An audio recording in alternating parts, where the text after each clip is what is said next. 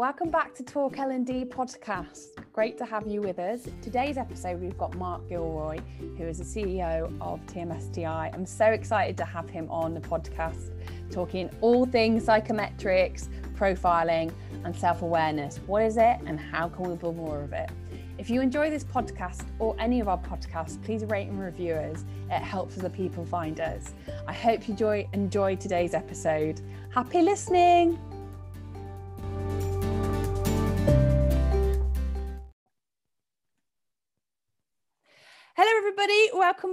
To Talk L&D. Here we are for episode 11, and we have a guest with us today. I'm very excited to welcome Mark Gilroy.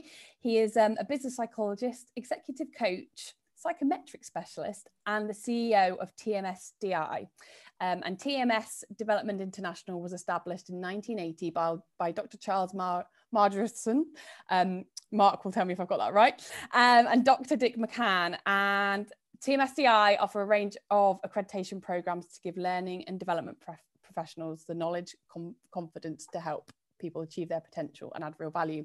Um, and I've actually used these profiles, um, TMSDI. So people might have heard of things like DISC, but TMSDI is, is profiling tool and it's fantastic. It's a lot of fun to work with as a facilitator and a coach with individuals and teams. Um, and I, I love, I love facilitating with this. So it's fantastic to have Mark on. Um, and so we wanted to have Mark on the show today to talk about profiling and psychometrics, as they are a really useful tool in coaching and leadership, leadership development. And there is an increasing range of profile tools um, available. I keep hearing about more and more. I'm like, how many more do we need? Um, so let's, it'd be great to find out more about what profiling and psychometrics are all about. And has Mark being an expert, um, we've going to have plenty of opportunity to explore it. So Mark, to get started, um, it'd be great if you could tell us a little more about you and how you ended up working in the field of coaching, profiling and psychometrics. Over to you. Thank you so much, Louisa. What a pleasure to be with you today. Thank you for inviting me. Um, well, a little bit about me. I guess that was a lovely introduction. Thank you very much. And I guess um, my the only thing I would add to that is is when people ask me what I do, because it's very difficult to describe what you do in this field. I don't know if you find this. Um, I, I, just say I'm a professional psychology geek. I think I I, I am I I'm so um, into the world of understanding human behavior, understanding how we think about each other, ourselves, and I will happily geek out about all of that with anybody for hours and hours and hours um, to, to their and my heart's content. Um, and, and that really led me to, to this company TMSDI about 16 years ago. I was studying psychology here in York and um, we did a case study one day on this um, interesting looking profile called the team management profile and how it was being used in the prison service here in the UK. And I thought, oh, this is interesting. This kind of goes beyond the sort of strokey beard theories of, of uh, many a psychological principle and actually kind of into something really practical and where you can see how it impacts people's lives and how it um, really helps improve people's lives as well. So I thought, oh, I'll, I'll, find out a bit more. And I looked, them, looked at the company, found they were based in York, which is where was studying. Uh, they're headquartered here, and um, I thought, oh, that's got to be that's got to be a coincidence. Um, that's got to be some, you know, some some signs from the universe that this is something that's meant to be. So I got in touch with them and said, "Can I come and work for you, please?" And um, very um, fortunately, they said yes. so that was so about 16 years ago. Um, and uh, yeah, sort of, I spent a lot of time working, uh, you know, uh, in different areas of the business, including, and um, of course, learning and development and coaching and facilitation, and yeah, more, more recently joining the board and, and uh, now fulfilling the role of managing director. So it's been a really interesting journey. And then you mentioned about coaching in psychometrics. So I've got a bit of a, um, a guilty confession to admit on that front. So I think for many, many years, I described myself as using psychometrics as coaching, when actually in in more recent years, I discovered that actually it wasn't coaching at all. What I was really doing was doing debrief sort of feedback. Um, coaching is is its own little animal in its own right and its own incredibly powerful tool for, for working with um, personal development. Um, so yes, my my journey into sort of coaching and psychometrics is almost a little bit back to front. So I, I I've been using many psychometrics for years, probably you know 12 14 years now um, and only probably in the last few years I, I, I kind of furthered my coaching practice and um, and have, have, completed various qualifications in that field That's really interesting, isn't it? Because normally people go the other way around. They go Mm. coaching, then psychometrics. So that's quite interesting that you did it that way around. Um, do you know what I love about that though? Just a great example. Um, my mum used to say to me, "If you don't ask, you don't get." Oh, and I think that's fantastic. Just you found a company that you just like the sound of, and you just went and approached them and asked them if they had a job. And I think that's just absolutely gold wisdom for any people out there or any young person that's like, I want to work for this company. Just go ask. And even if it's not that moment in time, at least that you know you've put it out there that you're interested. And I think um, being proactive like that is a really valuable life tool, actually. Yeah, and, and I, hey, I'm not supposed to, I'm not trying to make myself out to be something special here, but um, I was told at the time that no one had ever done it. Oh wow! And since I've been in the company, no one has ever done that. And I'm always amazed by that and go, it's such a simple thing to do. If, like, if you come across a business that you think is an interesting one that seem like you might be a fit for, what's the worst that can happen? they say no. They say no, and you can Yeah. move on to something else. And look, here you are. Tell, tell 16 years later, you're the CEO, managing director. I mean, living the dream right there. Amazing. A very fortunate dream. Yeah. I'm very lucky. Amazing. Um, so actually, I just want to pick up. So you said that they were using TMSDI in the prison service. Was that with the prison officers, or was it, was it with with prisoners? Because that's people probably wouldn't think of profiling and think of it in that kind of a context. So Yeah, profiling is often, well, different types of profiling is often used with prisoners, but yeah, but in, in this context, the case study that we were working on was with the staff and the people who were running the prison, particularly the management team there. Yeah, Mm. amazing. But it's great to see like in that kind of environment that well, you can use it anywhere, as we're going to find out. Um, so we, you've you mentioned a bit about um about coaching um, and a bit about psychometrics. But for people that don't know what psychometrics are, how could you explain it to them? What i- what are psychometrics for the somebody that maybe hasn't much experience of it? So psychometrics is a science, um, first and foremost, and it's generally seen to be the science of measuring mental capacities and processes.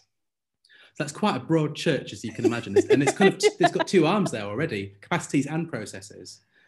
Um, and um, a lot of people's first experience of that word of psychometrics often comes in the recruitment cycle. So that's around the capacity piece, where people are measured around things like verbal reasoning or um, numerical reasoning or logic, that type of thing. And that's that is a particular branch of psychometrics. There's another even broader psychom- branch of psychometrics, which is about sort of understanding your mental processes and behavior Mhm. things like values, things like um, preferences, which, which you know you you're familiar with with our Yeah. tools.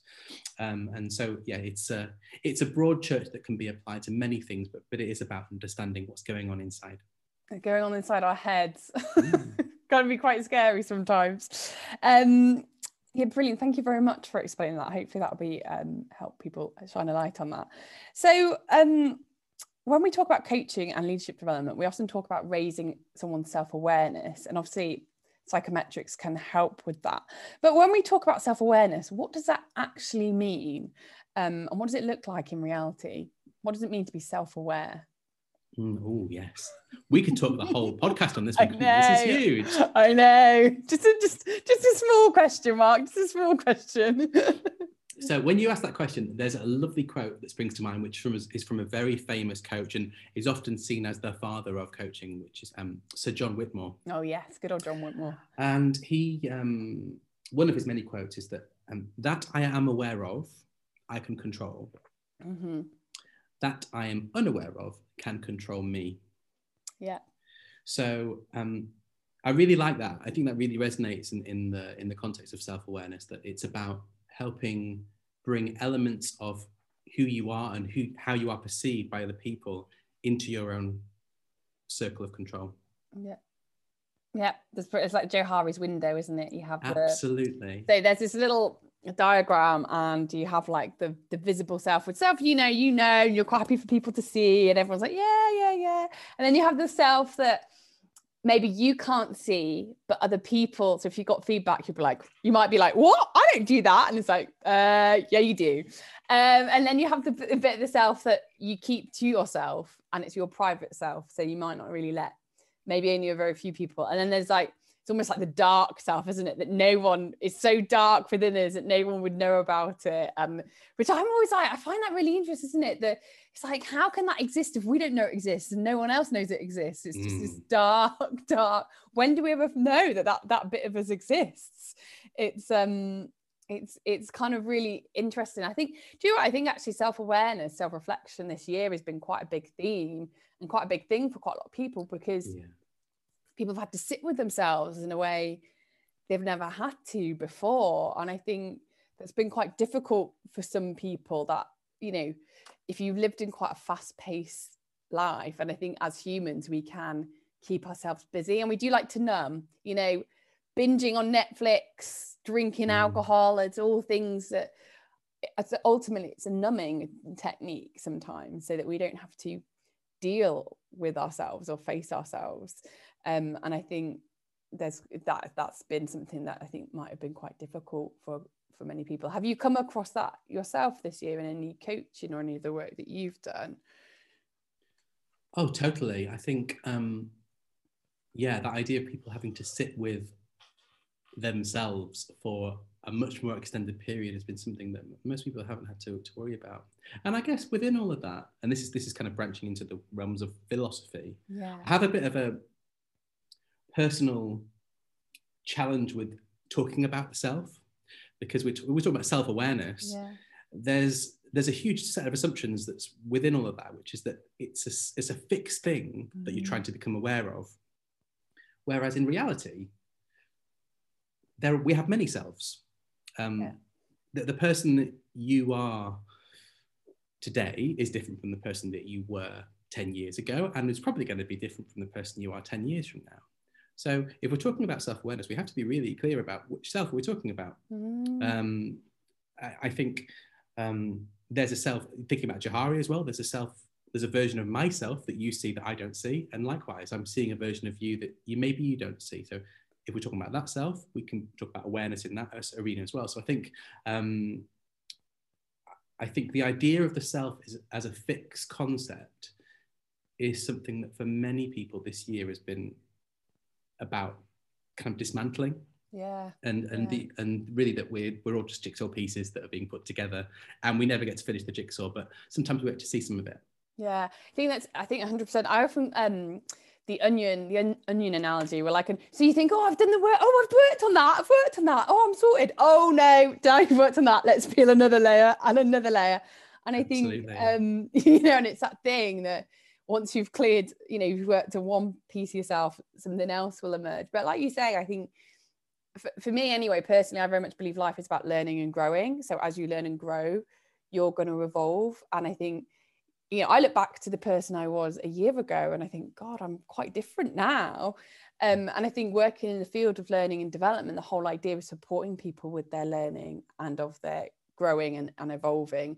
And I think it's accepting in yourself that what you may be were like you know six months ago a year ago is is different but also for the people around you that you know you grow and evolve and i think that's sometimes where we can come across sort of hurdles is when we grow maybe people don't grow with us or they haven't grown at that rate or they like you in this particular they like this particular part of you but actually now they're seeing another part of you. And i think that that kind of constant evolving is is a part of life as life evolves you're going to evolve. You know if someone goes through a divorce if someone goes through a redundancy it's obviously that's going to have an impact on them. And actually mm. what does that mean for the people around you? What does that mean for your work you know as we grow is that job growing with you you know is that the time when it's and you see it don't you like um, you know, the good old flow model of like stretch coasting.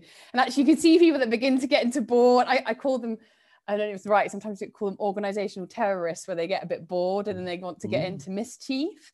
But it's really important to understand where your team members are at because if you let them get into boredom for too long, you'll either lose them they can get into mischief in your company. Mm. Um, and I think you know it's important. That's why I think learning development is such a growing field, isn't it? Because people are growing. I think there's these sort of say millennials. A massive part of thing that really drives them is knowing that um, they're going to have opportunities to grow. And I know where I work, that's one of the biggest things. People want to know that they're going to have career opportunities and mm. how are mm. we going to develop them?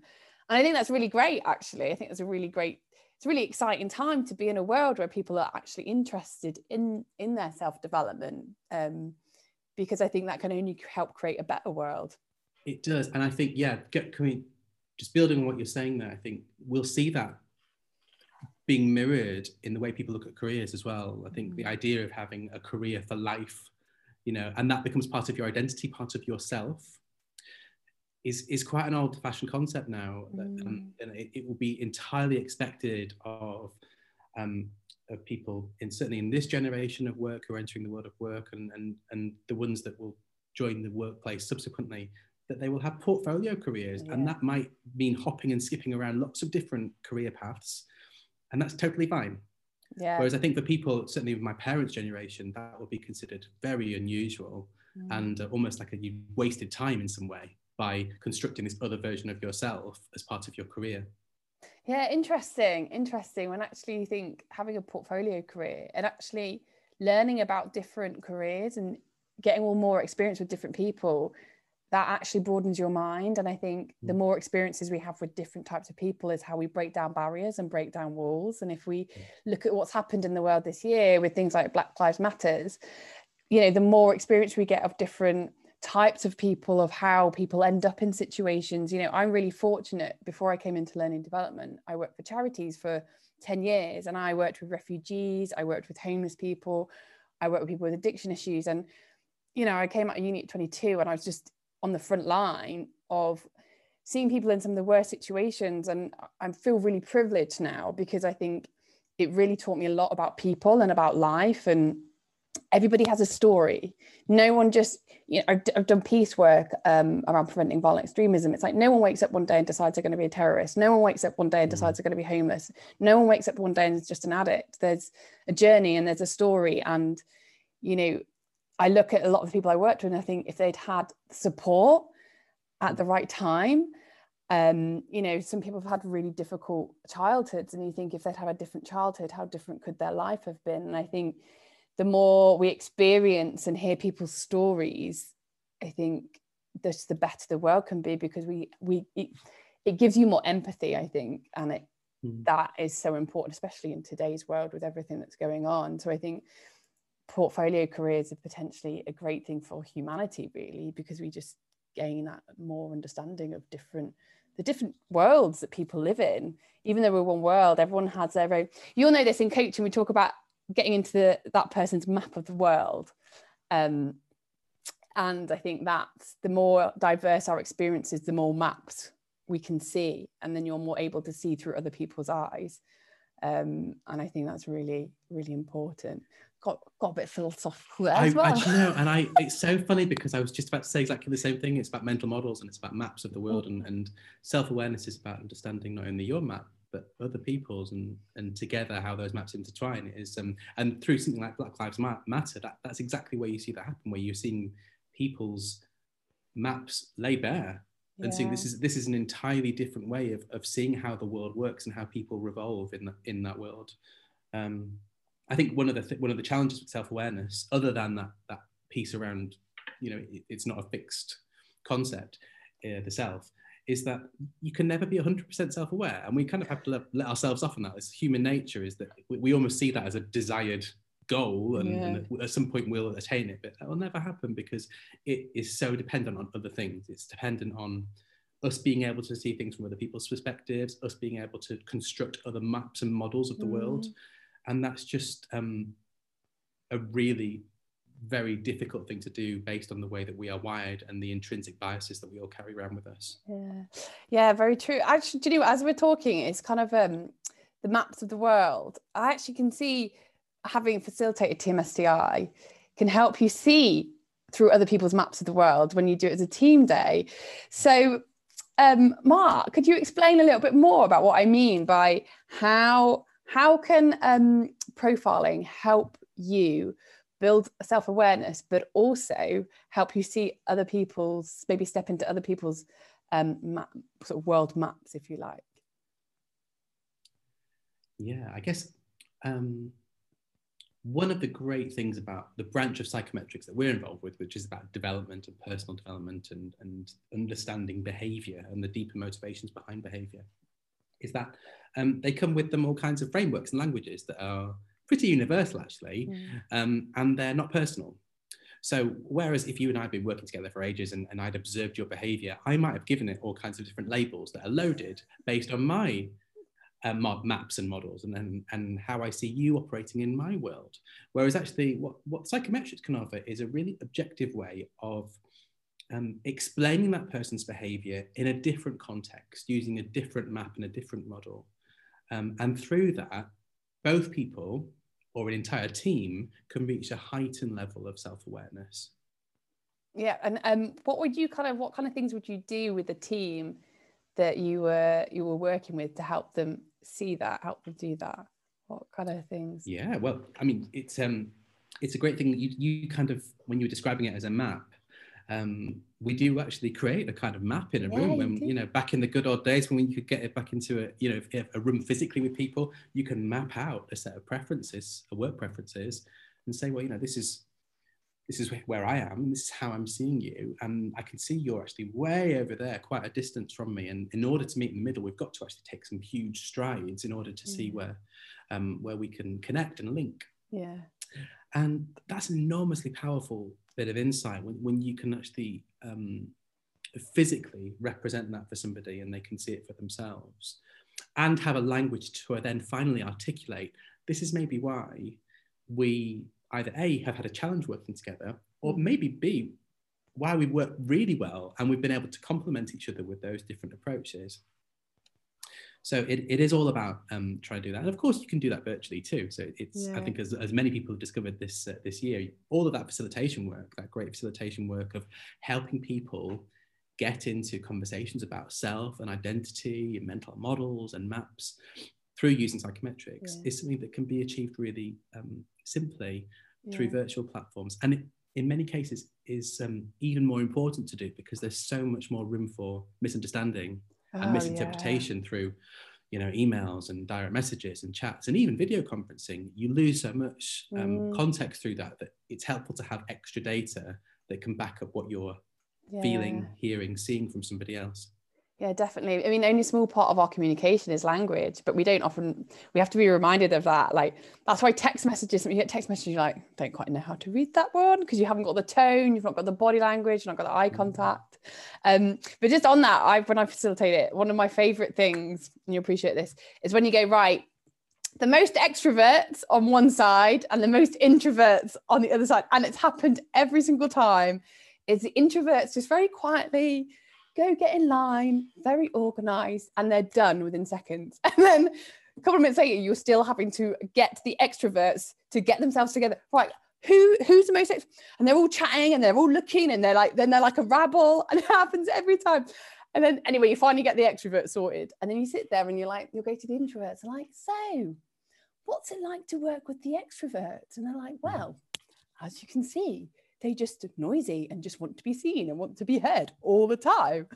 and I'm like, the extroverts, I'm like, what's it like working with the introverts? And they're like, oh, they never say anything, do they? Like, why, why do you think that might be? How could we make the introverts hmm. come out of themselves a little bit more? And they're like, oh, maybe we need to give them a bit of space to talk. I'm like, yeah. but it's just, I mean, really, simple thing, but it's always just so fascinating what happens. And I've done it quite a few times, and it's always the same thing that happens as the introverts just get on with it very quietly, and the extroverts have to make a song and dance about it. But it's always so powerful to see them when they will look at each other opposite. And actually, I've seen managers stop and go, I didn't realize you're an introvert.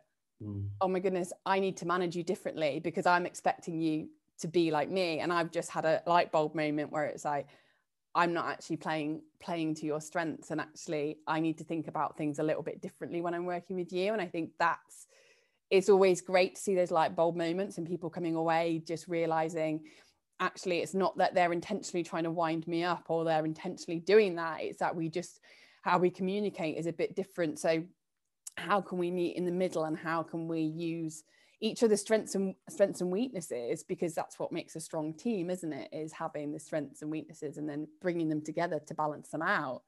Absolutely. And i think um, one of the interesting aspects of that particular scale things like extroversion introversion at work is that when you have a psychometric, you're really trying to get to the heart of what's going on under the surface. Because what, what often happens is people carry around these kind of masks that they wear um, that are based on skills and coping strategies and experience. Um, and sometimes it can be reversed. So a, a classic example, I, I, remember working with a team where we did that exercise that you just described. So we got people to line up on a continuum of most extrovert preference to most introvert preference and a zero in the middle. Um, and the team's manager was the only person stood in the introvert spectrum oh, wow. scale. And, and the team were gobsmacked, thinking, what, what are you doing? What, what are you doing over there? Come on, ch- check your profile. Is that right? And it was this huge kind of moment in the room where where um, the manager just saw, saw, saw, this as their moment and went, actually, yeah, this, this is me. And and oh, um, wow. and what you don't know about me is that I work really, really hard to behave in the way that you all do so that I can get the best from you. Um, and they were doing it so often, it, it was actually turning into a bit of a problem for them. It was really taking a lot from them in terms of energy. And so the team, to their credit, sees that and went, okay, right, we that's not fair. What can we do to support you? And what can we do to make sure that you get a balance between um, what you need out of your work versus what we need from you? Wow, so, what a beautiful it, it moment. Really uh, it's always stayed with me that that moment of realization and um, and the the generosity and honesty that came through from suddenly having a language to describe something that was going on in this case for the manager and then being able to reveal something about themselves using that language back to the Johari window they were able to put that into that that window of where everyone can see it um, by describing it in that way. Wow. Yeah i think that's such an amazing example of the power of when used well the power of psychometrics and mm. profiling. Like what i bet that i bet that manager felt like literally he'd had like 10 stone lifted off him. Um that's yeah what amazing what an amazing experience but i think i've definitely seen that and i think that's the beauty using the right context of um in fact that leads me on to uh, another question for you actually like mm. obviously development um, and that's why psychometrics is obviously really useful tool um you know so how so how can they how can psychometrics be helpful but also how can they hinder um someone's development um in terms of work but also self-awareness what are your thoughts on that yeah, I think I think we've talked quite a bit there about how they could be helpful, and we could go on, couldn't we? We yeah, could go on yeah. all kinds of senses. what we haven't talked about is um, things like 360. Yeah. Now that's a, that's a branch of psychometrics where we're talking about um, not just taking your own perspective of how you are by completing a questionnaire about yourself and getting a report back on the output, um, but actually having a group of people complete a set of um, ratings about how they see you yeah. so that you can get back this really rounded, hence the 360 title view of, of who you are to them and come up with some development tips about how you manage all those different relationships. I think when we're talking about self-awareness 360 is an incredibly powerful tool oh, yeah. um, and i've seen seen huge types of behavior change and, and lovely insights raised through people who are brave enough to engage with that type of process and it does require bravery yeah um, it also does you also need the right culture for it i've seen it oh, i've seen it done in cultures that aren't an open learning culture and it it, it can be a disaster. That's yeah. I'm to say. Um, but yeah, 360s can be really powerful to have that direct feedback because like you say you don't always realize the impact of your behavior on somebody and then to have that broad from every angle um, feedback. For anyone that doesn't know what 360 is it's where you would maybe send out reports or questionnaires to a manager's set of direct re- we direct reports and then people that um, they report into. And it, so you just get this complete overall picture. And it would be the same set of questions. And then they answer the questions and then a report is written and giving to that person about the feedback that people um, have given about the way they manage and the way they lead um, and I, Mark said it can be a really powerful tool for people to stop and reflect um, but it can also bring up a lot of stuff particularly if things have come up people weren't aware of it can be quite mm. difficult which is why it needs it needs to be done in quite the the sort of facilitator for it really needs to be quite skilled in how they they give that feedback and how they manage it yeah and i think this that's probably a nice bridge into talking about hindrances because I, i've heard some horror you know real horror stories of 360s being just given to people and then they go away and have to digest and process all of that themselves. And you're right, it, it can be really damaging and, and, and, undo a lot of the work that was intended to be done. Mm. And because what I mean, if somebody has a bad experience like that and they get some surprises, maybe they get some negative feedback um, in that process, the likelihood of them ever wanting to do anything that again and put themselves in that position mm. of vulnerability is going to be so low, and it will, you know, it will, will affect them for some time, and they will require a lot of putting back together to do that. Yeah. I've um, also seen it where they've um, got that negative feedback, and they've gone on a rampage with the team, yeah. and and it's oh, it was um, yeah not good, not good for anybody, and that trust trust is so important. It comes back to that culture of trust with 360s of um, you know when people are giving that feedback they need to feel safe when they're giving that feedback but then that person to understand you know you're we're giving you this feedback for you to work on not to go back and give it to your team. Um yeah.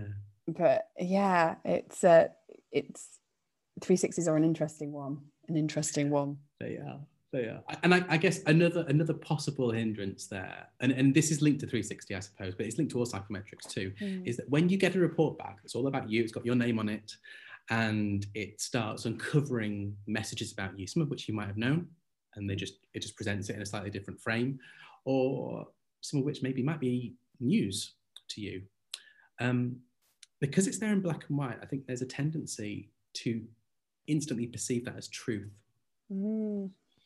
And i'm always really careful with with suggest with that suggestion to people when we're working with psychometrics particularly 360 which often has kind of charts and graphs and yeah. numbers in there when you start to see that we are conditioned to see that as facts yeah. and truth and absolutes. Whereas re- in reality, in, in almost all cases, we're looking at a series of perceptions, whether it's self perception or a group of people's perceptions. That's all it is. Yeah. It's important information and it's important data, but it's just perception. And it's on us then, in terms of improving our self awareness, to make a choice to challenge those perceptions. It is our choice. We can choose to do nothing, and those perceptions will probably remain the same, or we can choose to take some action and change some aspect of our behavior or our relationship with somebody and then we might see those perceptions adjust and and um, and our own self-awareness increase as a result yeah interesting definitely um well it's like everything isn't it it's all how we think about the world how we act mm. it's all about our um perceptions actually just sort of thinking about hinder, hin, sort of hindrances have you ever? I've seen it when people have read their profiles when they've got a profile and they haven't liked it. Have you mm. ever come across that? And how sort of what do you do in that scenario when someone's reading the profile? Or I've had people go, "Well, I didn't answer the questions correctly," and I was like, "Well, why did you? You, you just ruined your own development by not answering the questions correctly." But yeah, quite interesting when you see somebody that will read it go, "I don't like it." That that's not me. So Okay, a couple of thoughts on that. The first one is um, one of the problems with psychometrics in general is that there are so many of them around and there are so many of them that are freely available that have no kind of research basis at all. Um, and it's really tempting to use them because they might open a conversation. Wouldn't that be great? But actually, if you unravel all of that and they're working on false data or incorrect data or something that's really not theoretically proven, chances are that's going to be a waste of time at some stage. And you might end up with a situation like that where somebody reads a profile about themselves and they go, well, that's not me. I don't recognize that. And yeah. you instantly got, you've got an objection and an obstacle to overcome into getting into that conversation about, oh, you know, how is this going to work within your self awareness and your personal development, professional development. So I think there's, there's a real issue there about selecting tools that have and research and rigor and evidence based and robustness, as well as utility, it's a really important piece to get right there. Um, but in terms of the kind of my experience with some of the TMS tools, um, which do have really, you know, 30 plus years worth of research yeah. that underpin them, which is great.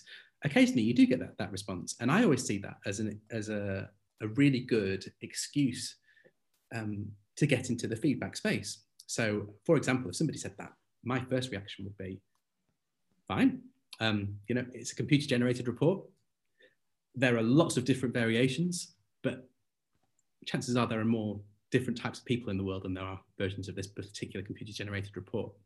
Um, so that's okay. Don't expect to yeah. disagree with every, you know, with agree with everything 100%.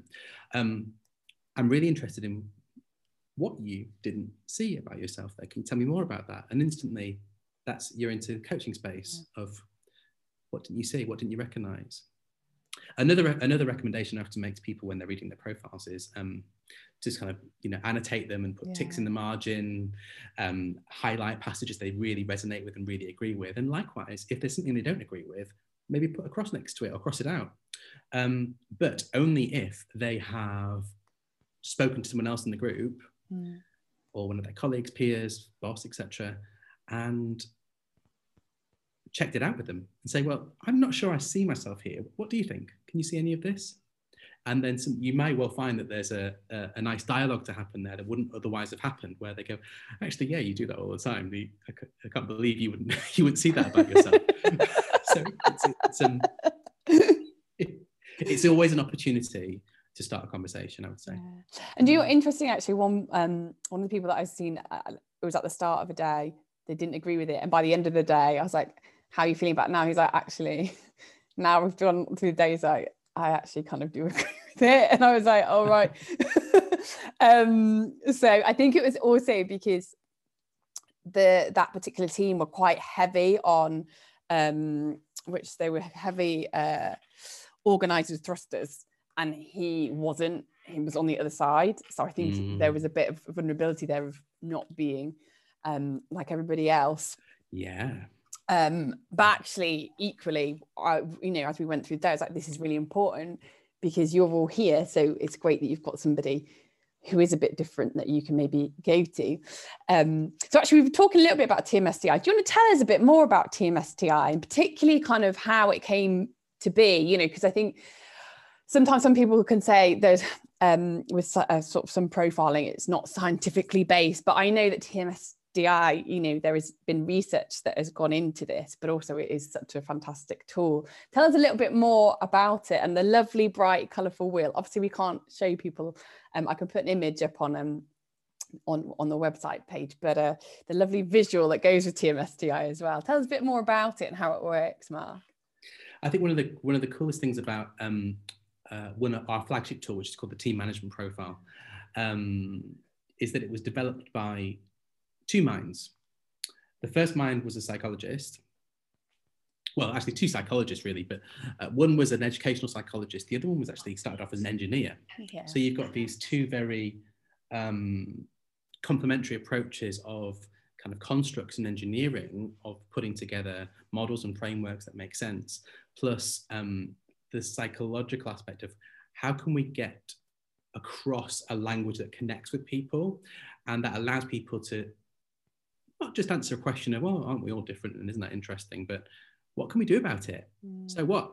How are we going to change our project team as a result of this? How are we going to leverage that understanding? And I think that's one of the beauties of that particular framework is that it's it was developed not as a theoretical tool, but a practical applied mm. tool yeah it so happens that it has research that backs it up as well yeah um, it's really effective tool when you're looking at high performing teams actually that's uh, sort of most of my delivery has been delivering how to be a high performing high performing team um, so obviously you are TMSDI representative, but I'm going to throw a question out there. Obviously, that we've talked that there's quite a lot of different psychometrics and profiling tools. You know, there's Myers Briggs, there's DISC, there's Insights, there's TMSDI just to name a few, like I say, I'm like, all the time people are going, Have you seen this? Have you seen this? I'm like, How many more do we need?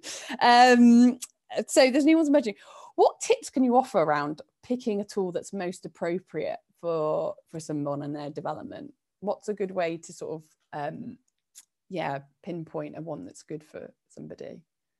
Okay, so I'm, what I'm going to say is going to sound like a bit of a cop out. so I'm going to just caveat that first. But I think it's a really important. I think it's a really important starting point, which is start with your intention, not the tool. Ah, yes. Yeah. Um, there are great, you know, there's a whole series of great tools out there, and um, they are each of them are helpful for particular applications. And what tends to happen is that I think we as facilitators, as, as practitioners, we get really attached to the ones that we like. That yeah. you know that we have our we have our favorites and we have our preferred tools, and that's only natural.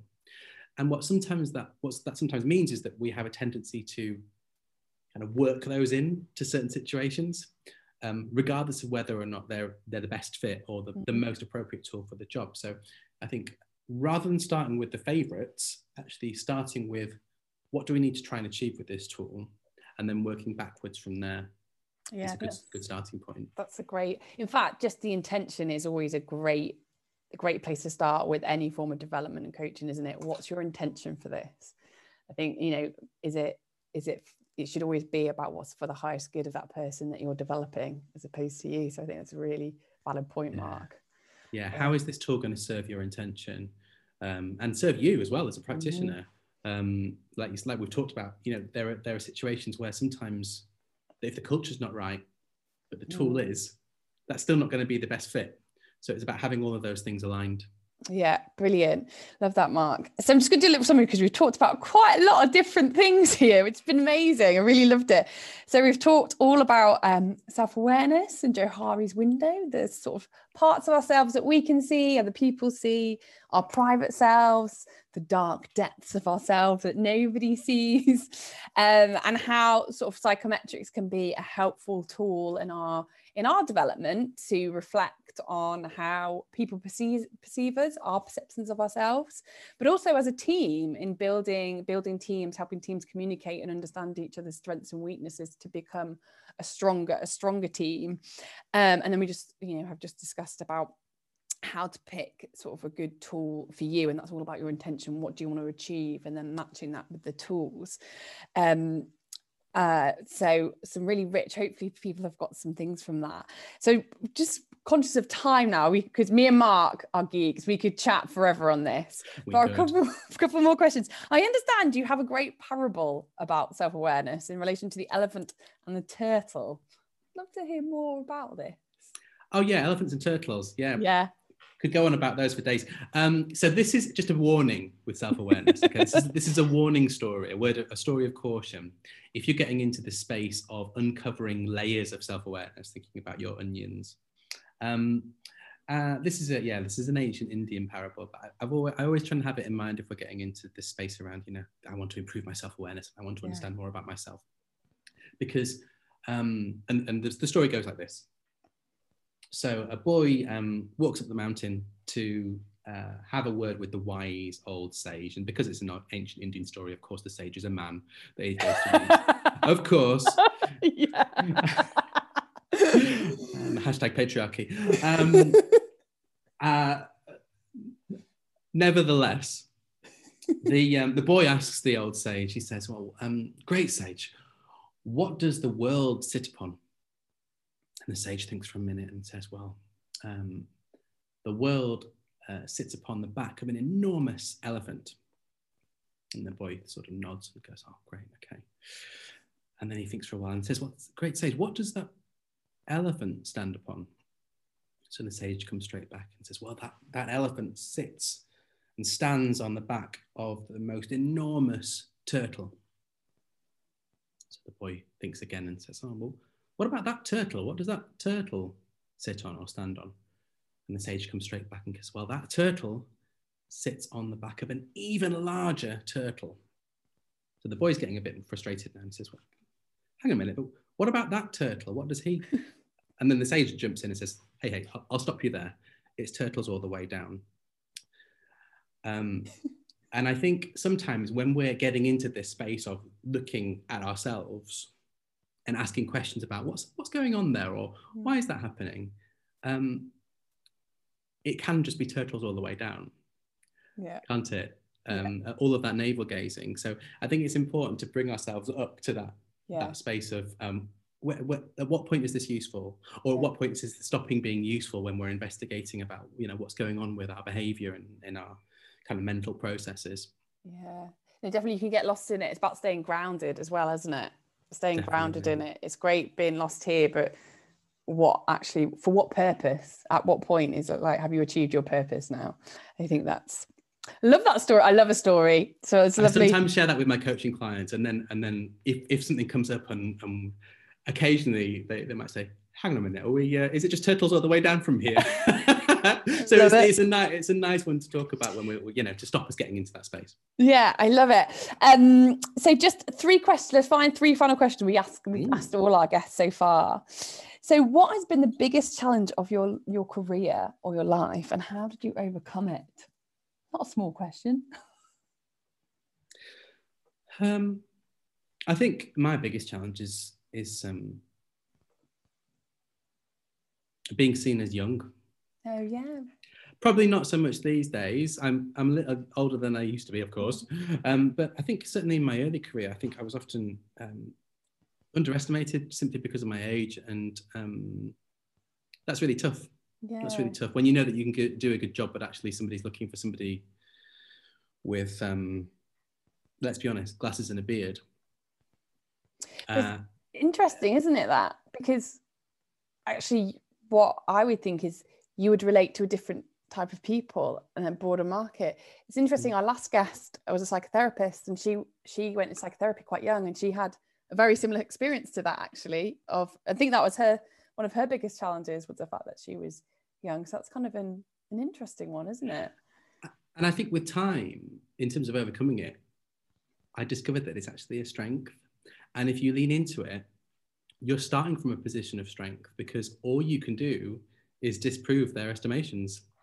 So if you can deliver that on that piece of work or that thing that you were being underestimated on, you're automatically in you know in a great space. So leaning into that is is I think you know from whatever position you're coming from, whether it's a gender position or an age position or a race racial position, I think um,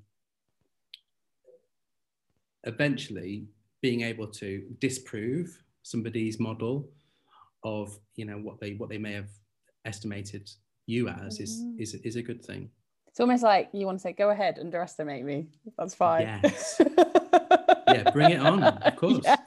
amazing um and what about what leader has inspired you and why Okay, so this is going to sound like a bit of a cop out answer as well. Sorry. No, um, never, a, number two. No, never a cop out. It's your true answer, isn't it? So I really struggled thinking about this, and I, and I thought about why did I struggle about it, and eventually it was turtles all the way down.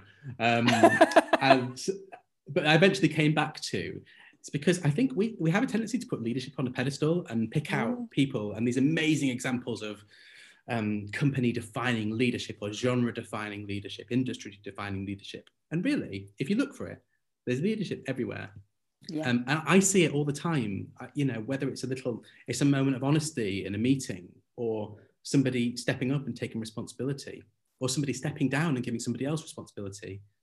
That's all leadership to me. Mm. And I think I think we really um, would do well to to notice and recognize more examples of that. Yeah, I think that's beautiful. In the everyday space. I think that's beautiful, and I think I think this year probably more than ever is where we've seen leaders everywhere. You know, yeah. all the lovely things that people how you know we've seen done in the community, and I think I think that's the thing that people don't realize. We're firstly, you need to be a leader of your own life. You know, you can't lead somebody yeah. else till you lead yourself. Um, and then you know, a leader is anybody that inspires somebody else so if you're going out running every day and that inspires your neighbor, you're a leader. If your act of kindness inspires somebody to go do something, you're a leader. And I, I, I think that's actually a really beautiful answer, Mark. And I think that's an answer for our times right now because we need le- leaders everywhere, not just, I think, if anything, we need leaders everywhere because, I mean, our government, I know they're doing their best, bless them. But, you know, we can't, I think, and I think when you put leadership on a pedestal, it disempowers you automatically. And i think mm. more than ever we need empowered communities. And how do you have empowered communities? Is by everybody stepping up and being the leader that they want to see. I one of my favorite quotes is mahatma gandhi be the change you wish to see.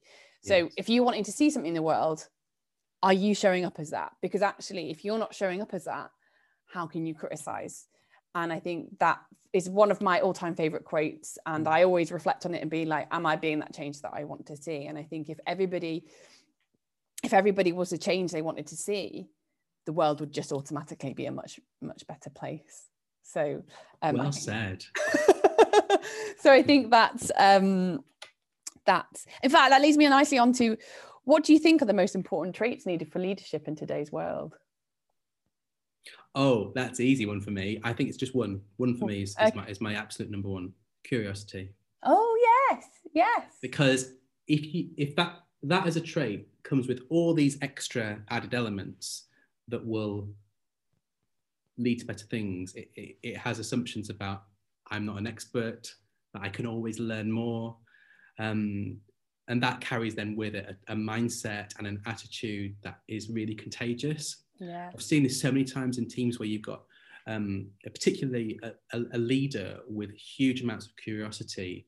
It just leads through into all aspects of the culture of that team, and it's it's it's always a positive thing. Amazing, amazing. I love that. And then this is the last question. If you could give one tip for, for people to take away to start developing their self awareness now, what would it be? Mm. Okay, so I'll go really practical with this one. Earlier on, you were talking about a story of um, somebody who had a 360 and they went on a rampage. um, so this tip is for, for that kind of situation. We get really obsessed with the why question um, for all kinds of good reasons. Why is a really important question. But in the context of self awareness, what is a much more interesting and practical question. So my tip would be ask what instead of why. So thinking about your example there, you know, you've got somebody on a rampage saying, why did you say this about me? Mm. How could you, you know, how could you possibly say that about me? Why would you, why would you put me in that position? It's not helpful. It's not useful. It's not going to progress anything. If you were to ask, what can I do differently to help challenge this perception of me? Or what can I do to do a better job? That's such a more powerful question. And it's going to give you really practical, actionable information that you can take away and apply. Amazing, amazing. Really good, really good tip there. Mark, you've been fantastic. I've loved it. Love chatting to you oh, today. Oh, me too. It's been amazing. We could chat for ages. Um, but before we go, can you just tell people where also check out Mark's Instagram. Mark will tell you his um, Instagram. He does Mon- Mark's Monday Facts. They're fantastic. I love it. so where can people find you, Mark? Where can they find you on social media? What's the website? So you find me on Twitter. I am that Mark Gilroy on Twitter. On Instagram, it's Mark underscore TMSDI. That's where the Monday Facts will be. And then um, the company page, you'll find us at www.tmsdi.com. Amazing. Thank you, Mark. I will put all of those on our little on the on the web page for the for the podcast. Thank you so much, Mark. You've been an absolute joy, and I hope everyone's enjoyed enjoyed this uh, this podcast. And tune in again soon for more. All right, bye. Thank you. Bye.